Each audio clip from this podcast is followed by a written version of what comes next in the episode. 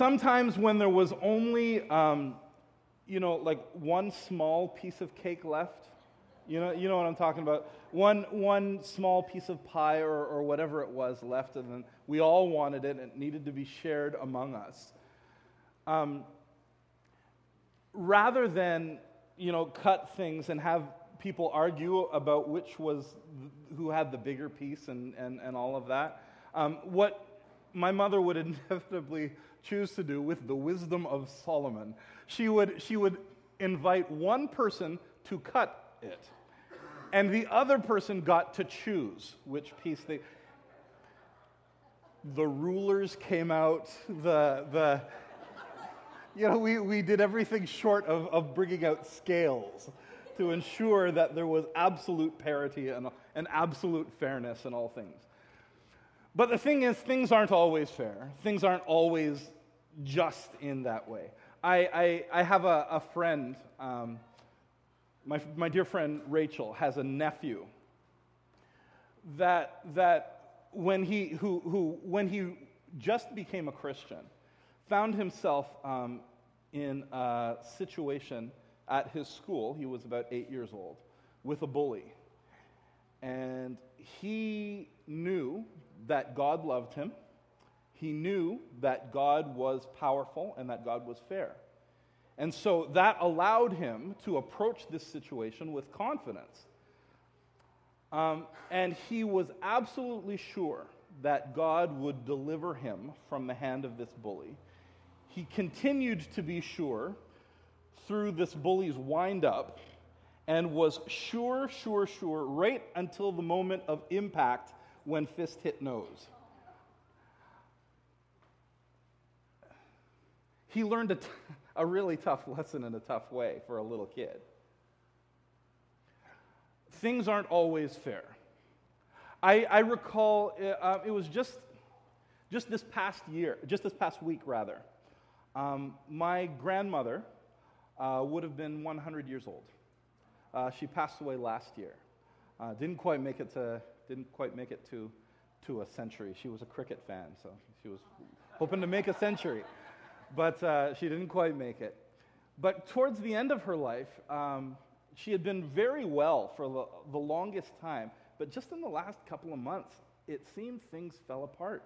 And, and she got this really bad infection in her foot, and they had to amputate her toe for a 99 year old woman, okay? They had to amputate her toe.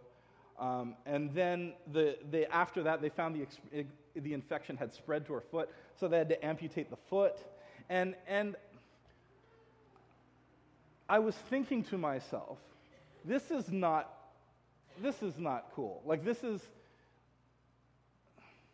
like, God, do you have to take her piece by piece? This is not right. This is, this is not fair. I see no, um, I see nothing redeeming about this. I don't see anything hopeful about this. I don't see how good can possibly come of this. This is just not fair. This is just not right. I know, I know we're, we're all in church right now and we just got finished singing songs about, excuse me, about God's faithfulness. You know, I, I was the one who was leading the singing. But, but but can we just admit together here, um, you know, perhaps maybe really quietly so God doesn't hear us, that sometimes it doesn't seem like God is in control? We're actually going to look at a psalm this morning that was written from the perspective of someone who was going through a season like that, um, a situation that was not fair. But rather than, than brood, rather than lose faith or, or try to pretend like there was no intellectual or emotional dissonance in the situation. The writer actually brought the situation directly to God in prayer and said, you know, here, here it is. Okay, so we're going to look at that, that passage of Scripture together today. Psalm 62. Psalm 62. If you want to, if you've got your Bible, open it up and uh, let's read it together. But at any rate, if you are able, please stand for the reading of God's Word.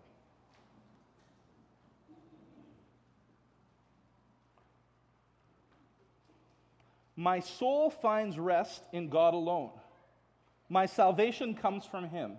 He alone is my rock and my salvation. He is my fortress. I will never be shaken.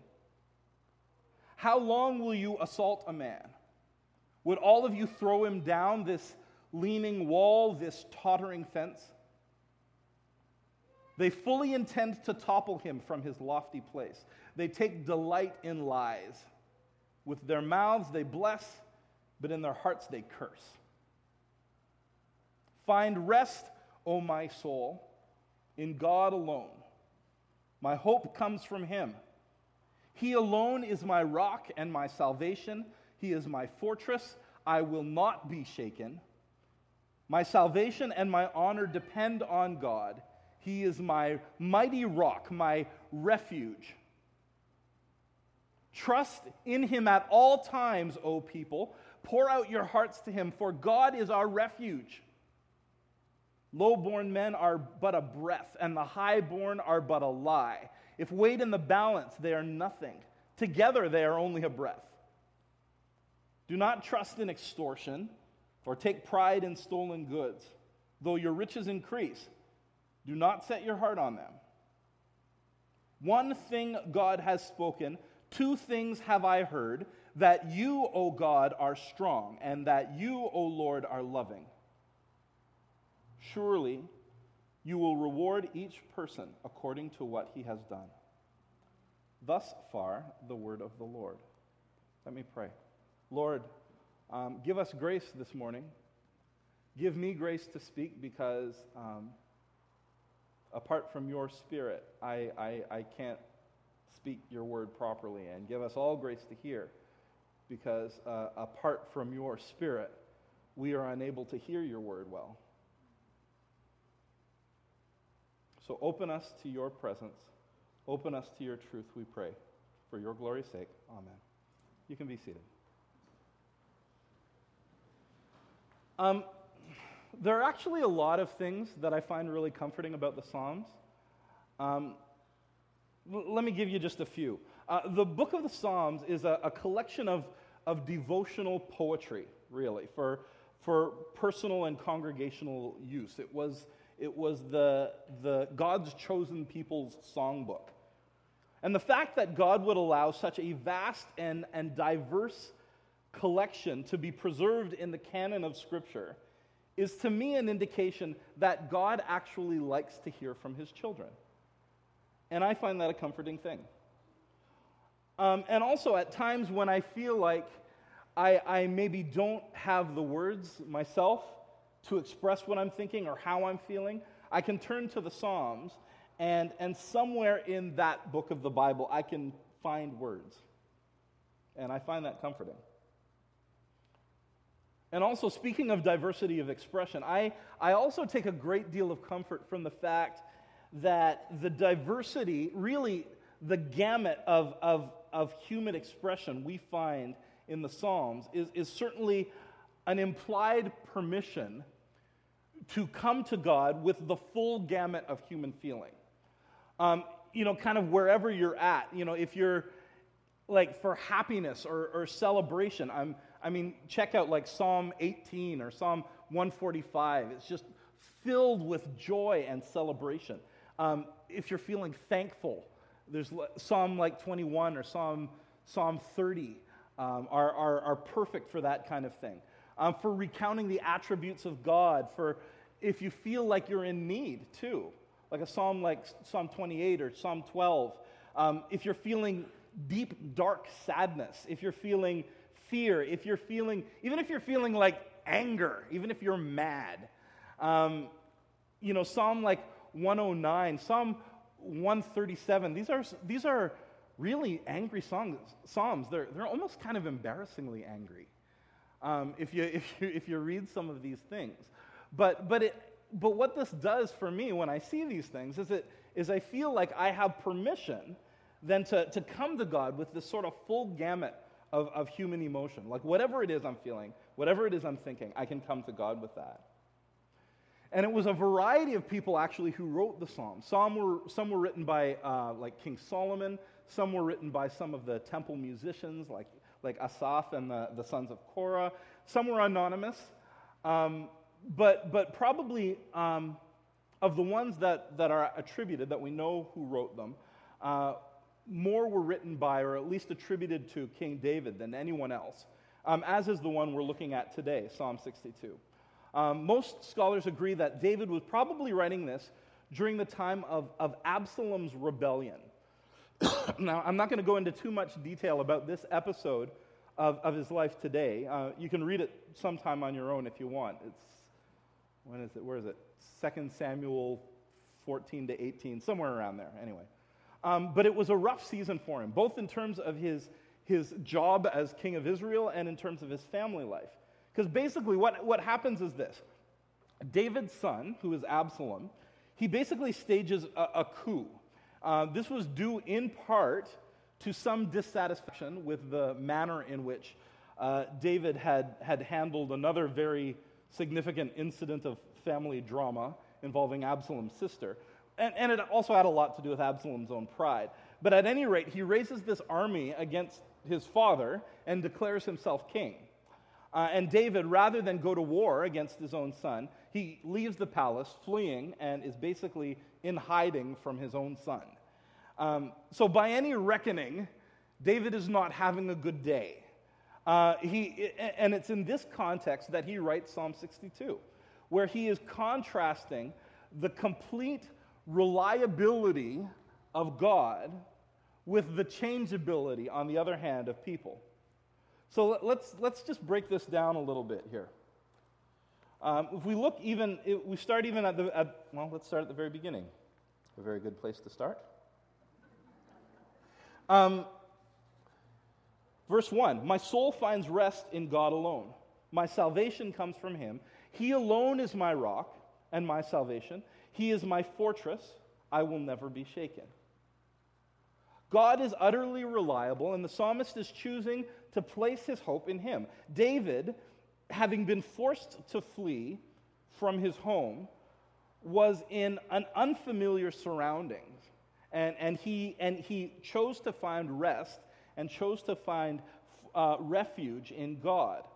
Often we can find ourselves in, impatient with the manner in which God metes out justice. But, but David, in the midst of this turmoil, in the midst of this real danger, finds rest in the Lord.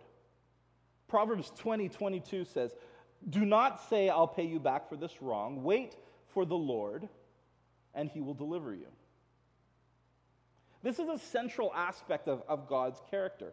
God is likened uh, to a fortress, a place of strategic retreat for when things got a little bit, you know, hot on the outside. Okay? And then verses 3 and 4. How long will you assault a man? Would, would all of you throw him down this leaning wall, this tottering fence? They fully intend to topple him from his lofty place.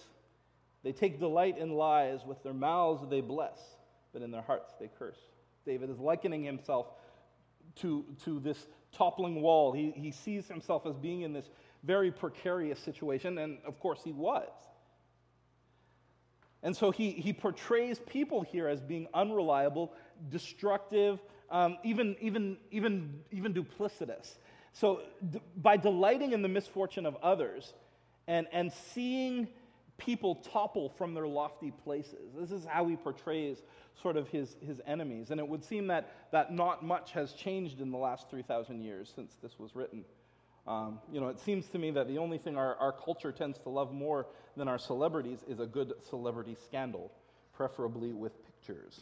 Um, we, we, we, we love to see people fall. Um, and that's just a, a, a part of our brokenness, a part of our changeability. But even so, he recognizes that God is just, and so that the wickedness of people cannot last forever in the face of a just God. Then in verse 5, David's engaging in a little bit of self talk here. He says, Find rest, O my soul, in God alone. My hope comes from him. He alone is my rock and my salvation.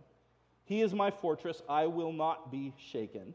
My salvation and my honor depend on God. He is my mighty rock, my refuge. So he's using a lot of the same sort of language he used at the beginning um, to encourage himself to engage in this self talk and to, to put his trust in God. He, he talks about God being a refuge. Um, this carries with it the, the image of a, of a building or a place, but, but really more than that.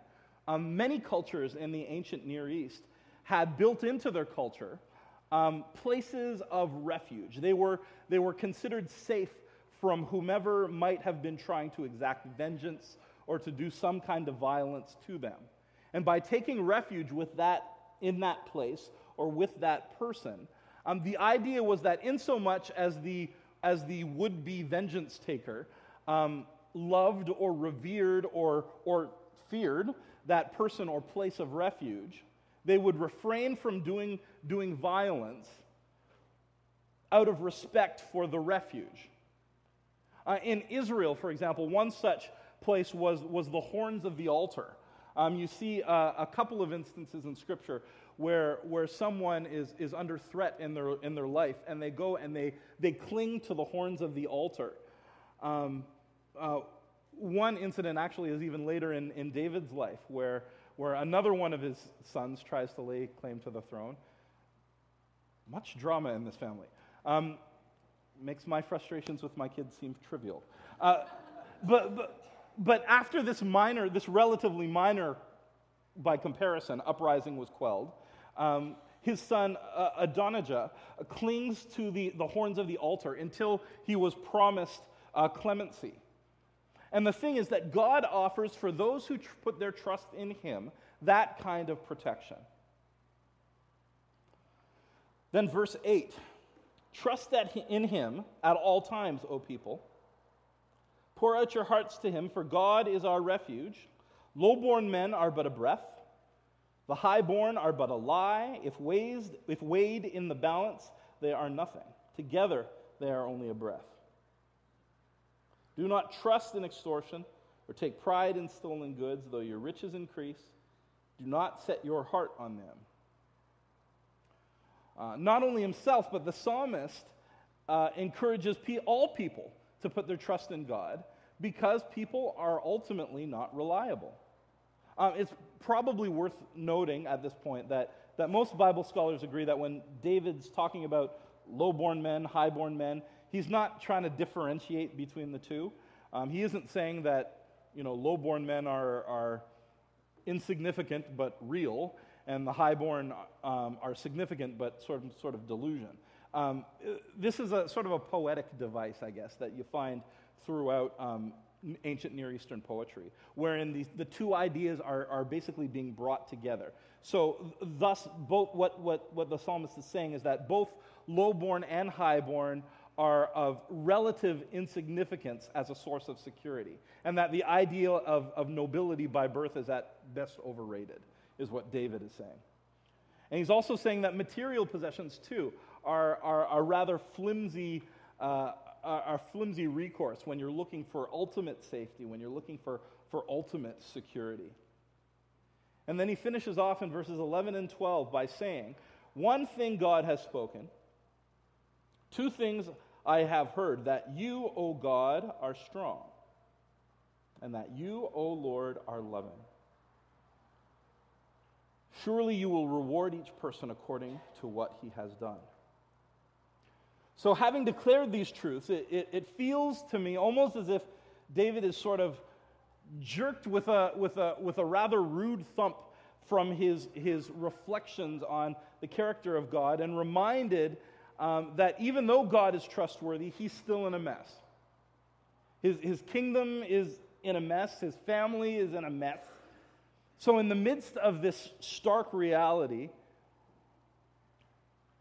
David reminds himself of, of, of, of, his richness, of God's richness.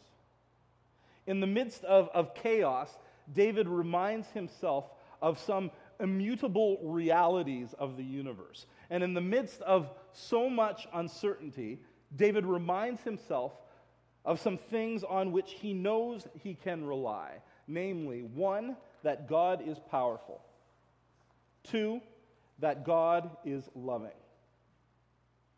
Now, to be sure, believing this, while it is reassuring, um, believing this makes things complicated. It doesn't make things simpler. It makes it complicated. It does.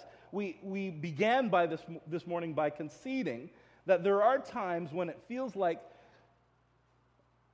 almost that God is not loving, but, but that he is vindictive and perverse. And or he's not, not powerful at all, but rather pretty, pretty feeble, pretty impotent. Um, reconciling all of this is a, a, complicated thing to do, to do well, anyway. Um, and, and frankly, it's a little beyond the scope of what we're talking about this morning. Um, if you want to, you can talk to me about that later. Um, theologians and apologists have been working on that one for ages. I'll recommend a book or something. Um, but at any rate, uh, da- when David runs into situations that he doesn't understand, he falls back on the things that he does know and understand.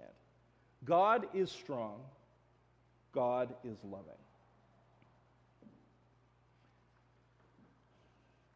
As is always the case with God's word, there's, um, there's a lot to get. And, and while I'm always a little reticent to say anything that might distract you from what God might be saying to you from His Word, um, allow me to share with you a couple of things that I got out of my study of this passage this week.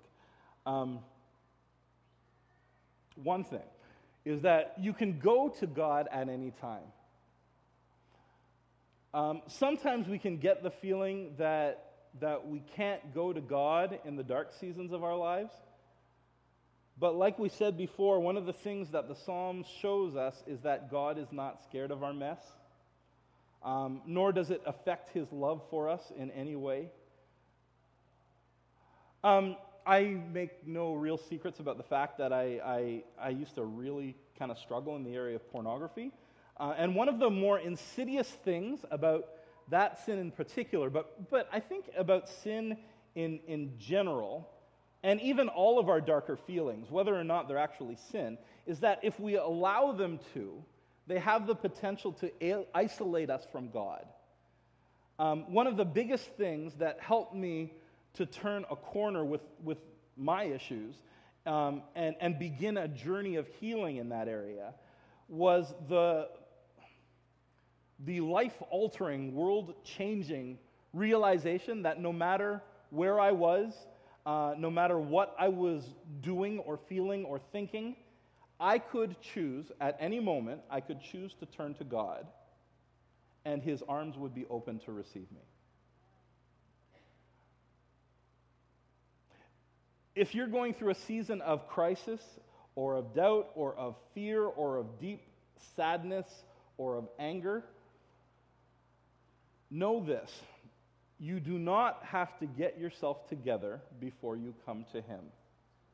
He is not put off by your fear, He is not put off by your sadness, by your disillusionment, by your, your struggling in faith, by your anger with Him. You can come to Him with all of those things. You can go to God at any time. Um, two, uh, no matter what you're going through, God is strong and loving. Um, depending on where you're at, uh, you know, if you're really kind of struggling, if you're really kind of going through it, um, it may be that those words just sort of ring hollow. Um, and I get that. And if that's where you're at today, I'm I am really and sincerely sorry. But for those of you who are able to hear it, God is strong. God is loving. Psalm 25:10 assures us that all the ways of the Lord are loving. 1 Corinthians 125 tells us that even, even the weakness of God is stronger than any human strength. For those of you who are able to hear it, hear these things that David had learned to be true, and that I, in my modest 41 years, have learned to be true. One thing God has spoken, two things have I heard that you, O God, are strong, and that you, O Lord, are loving. And if you're not going through it right now, if you're sort of in a feeling like you're in a good place right now, um, don't worry, you will be struggling soon. Well, well, that's true too. But, but what I was really going to say was that if you're not going through it right now, you are still part of the body of Christ. And part of being a part of God's body is not to just stand around talking about how great it is to be a part of his body. It's actually doing his work in the world. And part of being God, part of that is being God's love and being God's strength to people who are going through something. Um, so, so we have the privilege of being, of being God's love and God's strength to people. Now, I'm not talking about someone who's, who is in, going up to someone who's like in the throes of their, their grief and disillusionment and, and spouting religious cliches at them. Don't worry, the joy of the Lord is your strength, brother. Um, well, I mean, that's true. It, I mean, that's true. But depending on what the person is going through, it, it might also get you punched in the face. Uh, but, but maybe you can be the arms of Jesus to give someone a hug today. Maybe you can be the ears of Jesus and just listen. Or, or the tears of a God who mourns with his children when they mourn. Maybe yours can be the feet and the hands that, that help out with errands or things around the house in a difficult season, in a difficult time.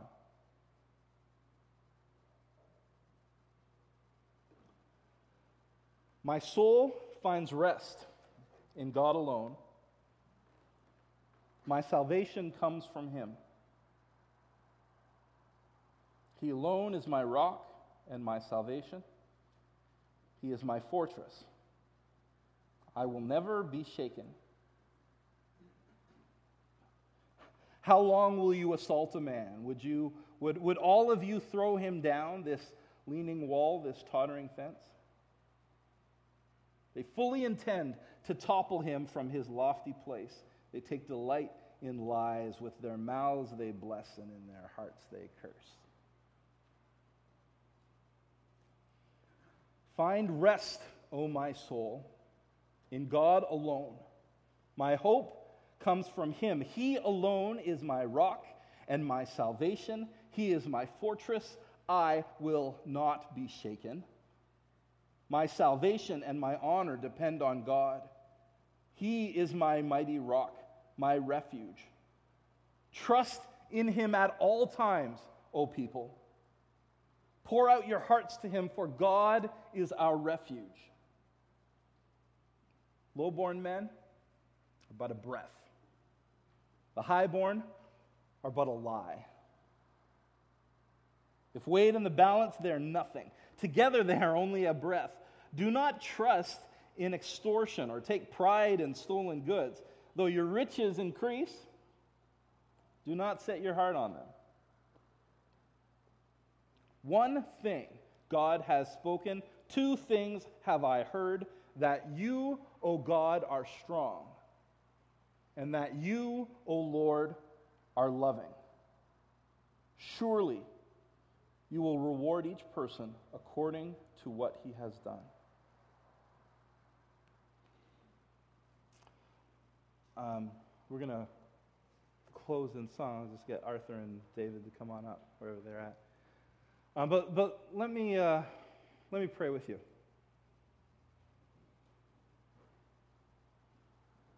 God, um, thank you so much that so often when we sing of your faithfulness, it's because we, we've experienced it and we feel it, and, and we've had an instance of it recently that we can bring to mind. Lord, give us faith to declare you faithful, um, even in dark seasons. Give us faith. Give us grace to do that. Lord, we want to look to you. We want to look to you and be radiant.